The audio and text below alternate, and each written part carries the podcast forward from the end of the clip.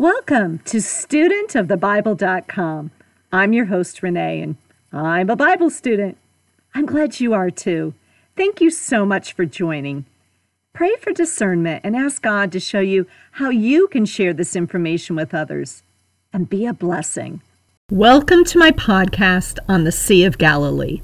I want to give a shout out to my husband Jeff for suggesting the topic of this podcast. As we study the Bible, I think it's really valuable to know something about the geography and the history of where the story takes place to kind of help put the stories into context. I had the privilege of being in many of the places mentioned in the Bible, and when I can, I try to share this with you through pictures and stories. The Sea of Galilee was one of those amazing places we visited during our 2020 visit to Israel. As you'll see in this podcast, the Sea of Galilee is a key location during all of Jesus' ministry. During our visit, we stayed a few nights in a beautiful hotel called the Magdala, and that was in Tiberias, Israel, on the northwestern shore of the Sea of Galilee. And we witnessed the sunrise over the water so many mornings, and it was glorious. And I couldn't help but think, how many times did Jesus and his disciples witness that same glorious view? As part of our trip, we sailed on a sailboat on the Sea of Galilee, and it was constructed in a similar fashion to the boats of Jesus' day. We dipped our toes in the cool water, and we marveled at the fact that, yeah, we were touching water that Jesus and Peter walked on. The body of water in Israel is featured prominently both in the Old and the New Testament. And I think it's a wonderful topic for today's podcast. Now, the Sea of Galilee is actually known by many different names the Sea of Galilee, Lake Gennesaret, Lake Tiberias, Kinneret, or Kinnereth. The lake even though we call it a sea, is a freshwater lake in Israel. Yeah, it's freshwater, but it is a bit salty because there's mineral deposits on the lake floor and there's a lot of evaporation. Interestingly, it's the lowest freshwater lake on Earth, 686 feet below sea level. And the absolute lowest body of water in the world also in Israel. That's the Dead Sea, and that's at 1,380 feet below sea level. So the lake has a maximum depth of 141 feet, 33 miles of shoreline.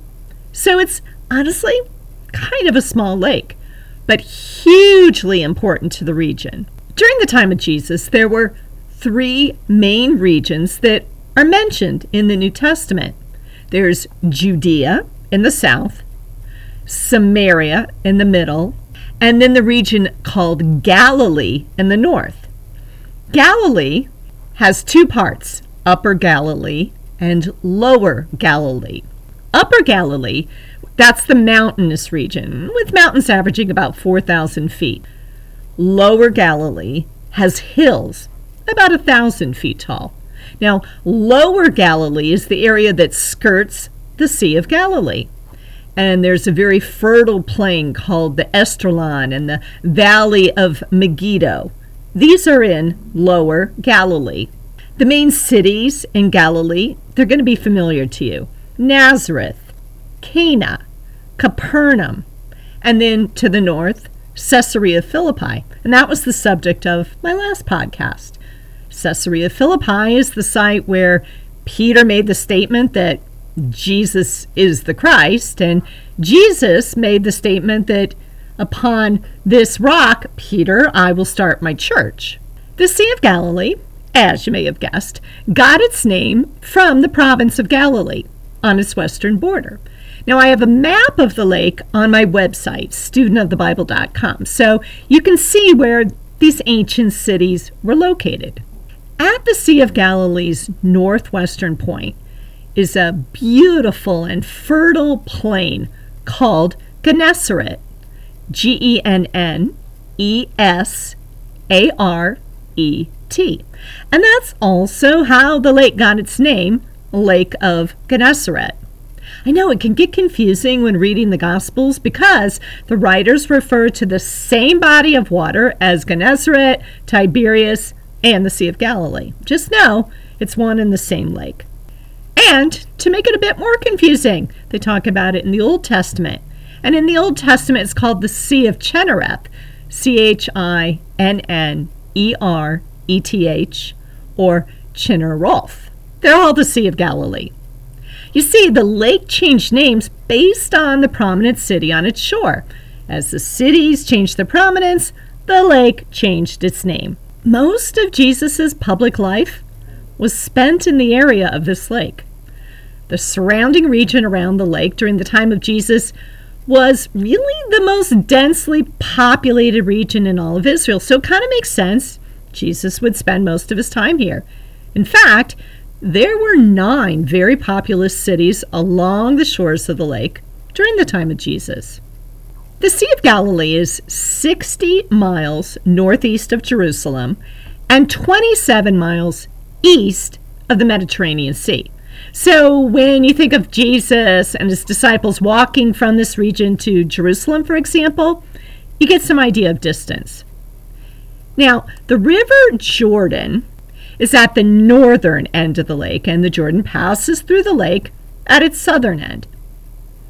As I've explained, this lake is very far below sea level, and almost all of its sides are surrounded by steep hills, some of them a thousand feet tall.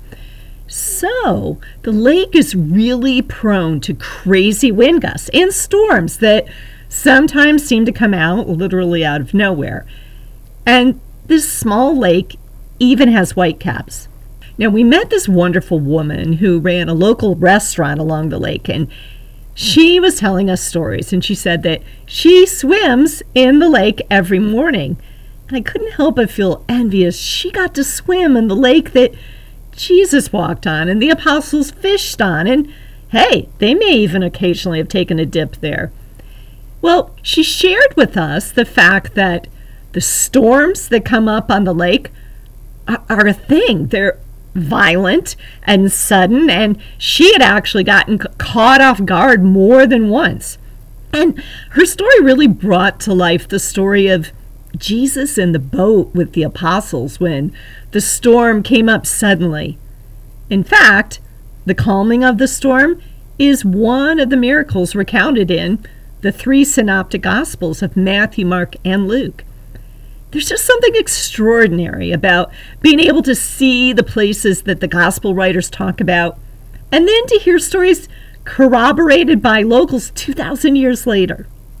Our Jewish guide Shimon, he explained that geologists believe that the lake is actually smaller than it was during the time of Jesus, maybe even a hundred feet higher on all sides during the time of Jesus they have erosion just like we do. Do people still fish on the lake? Yes, they do. And most of the fishing is done at night, just like it was 2,000 years ago. They catch about 27 different varieties of fish. But one of the main fish caught is tilapia, and they call it St. Peter's fish. Well, the nickname for the fish actually refers to the gospel story. And this is where the temple collectors come to Peter and they try to trick him and ask if Jesus pays the temple tax. So when Peter returns home, he talks to Jesus about this, and Jesus says, Peter, go fishing. Go to the sea, cast a hook, and take the first fish that comes up. And when you open its mouth, you're going to find a coin. Take that and give it to them for you and me. I love that story. That's in Matthew 17, 24 through 27. And it's because of that story they called tilapia St. Peter's fish. Another surprising fish, or at least I think it's surprising, that they find in the Sea of Galilee is sardines. So this might seem weird to hear because I think it's weird, but today People jet ski and water ski on this body of water, and it's kind of a touristy area. But I'm not going to lie, I was kind of bummed out to hear this because, hey, Jesus was on this lake 2,000 years ago. Show some respect, you know? Maybe you're wondering what the weather is like in this region of Israel. Because of its sheltered location, remember, this lake is surrounded by hills and its low elevation. The winters near the lake are actually really mild. The average temperature in January is 57 degrees Fahrenheit. So, because of the mild temperatures, they grow bananas, dates, citrus fruit, and vegetables all around the lake. And the dates are amazing. The summers are hot, temperatures averaging around 88 degrees Fahrenheit. And the region around the lake gets about 15 inches of rain, but it falls in the form of brief, violent showers kind of like our Arizona monsoon season. Most historians agree that, as far as Holy Land sites are concerned, the Sea of Galilee actually has changed comparatively little since Jesus walked on its shores and recruited his first four fishermen as disciples. You know, choosing fishermen actually wasn't surprising because during the time of Jesus, that was the primary trade in this part of Israel. In fact, they believe there may have been around 230 boats who regularly fished on this lake. Seems that Peter and Andrew had a lot of competition. Most of the fish that was caught on this lake 2,000 years ago would have been dried and exported all over the Roman Empire. It was a good business to be in. Well, here's an interesting fact in 1986, during a severe drought, the water level on the lake really dropped. And get this, they found the remains of an ancient fishing boat in the dry lake bed. Archaeologists determined it was old enough to have been on the water during the time of Jesus. So they kind of dubbed it the Jesus boat, and it's now on permanent display at a lakeside kibbutz. How cool is that? So Jesus made the fishing town of Capernaum the center of his ministry. And so, using its lake, its boats, and its shores, that's how he spread his good news. Remember, he calmed a storm, he walked on water, probably even swam in the lake. The gospel writer Matthew tells us that it was around this lake that Jesus actually began his public ministry, teaching in the synagogues and curing the sick. And near the Sea of Galilee is where Jesus chose his first four apostles Peter, James, Andrew, and John. So at the very beginning of Jesus' ministry, there's this great story in Luke chapter 5, verses 1 through 11. And it's Jesus' miracle of the great catch of fish. And Luke, in the story, actually calls it the Lake of Gennesaret. We know that's the Sea of Galilee. And he says that Jesus gets into a boat and he starts to preach from inside the boat. Kind of interesting. And he says, Jesus sat down in the boat and started teaching a vast number of people who were on the shore. And so this is one of the early stories, and this is before Peter has been called to follow Jesus. So Luke says that Simon Peter um, had just spent the whole night fishing and he hadn't caught anything probably not in the best mood. So after Jesus has finished teaching, Luke says, Jesus turns to Simon in his boat and he says, Hey, launch out into the deep and let down your nets for a catch. And Peter's reply is typical of an experienced fisherman, and you can imagine there's even eye rolling. He's like, Master, we've toiled all night and we caught nothing. However, Peter quickly changes his tune because Luke says, just then, a large school of fish appears alongside Peter's boat when Jesus says, Let down your nets. And Bible says there were so many fish, it almost broke Peter's nets. This is a miracle of catching the fish really at the very beginning of Jesus' ministry, but in or near the Sea of Galilee, Jesus performs over 40 miracles. So, you've heard of the Sermon on the Mount? It's believed to have been delivered on what they call the Mount of Beatitudes. And this Mount of Beatitudes, it's one of the small hills on the Sea of Galilee, on its northwestern shore between Capernaum and a place called Tabgha, T A B G H A. Now, Tabgha is also the site where Jesus fed the 5,000. That's where he did it with the five loaves of bread and the two fish. Well, this story is poignant, gosh, for so many reasons, but viewing the lake in person, this story became poignant for another reason because I started to understand what the gospel writers said about the setting of this amazing story. So, the feeding of the 5,000, this actually started with Jesus getting into a boat to be by himself because he was mourning the loss of his cousin John the Baptist. He had just learned about John's beheading. And so the gospel says that Jesus gets in the boat to just have some quiet time. And they say that the people followed him to the other shore because they were so anxious to be healed by him and to hear him speak. So, as Jesus gets in the boat to find a solitary place, the people follow him on foot from the towns to the other side. And when you're at this lake, you can actually start to visualize okay, that's possible. Also, it takes about two hours to get from one shore to the other shore based on where this story took place. So it becomes reasonable. When Jesus arrived on the other shore, all the people were waiting for him, and the gospel writers say he took compassion on them and started to teach them.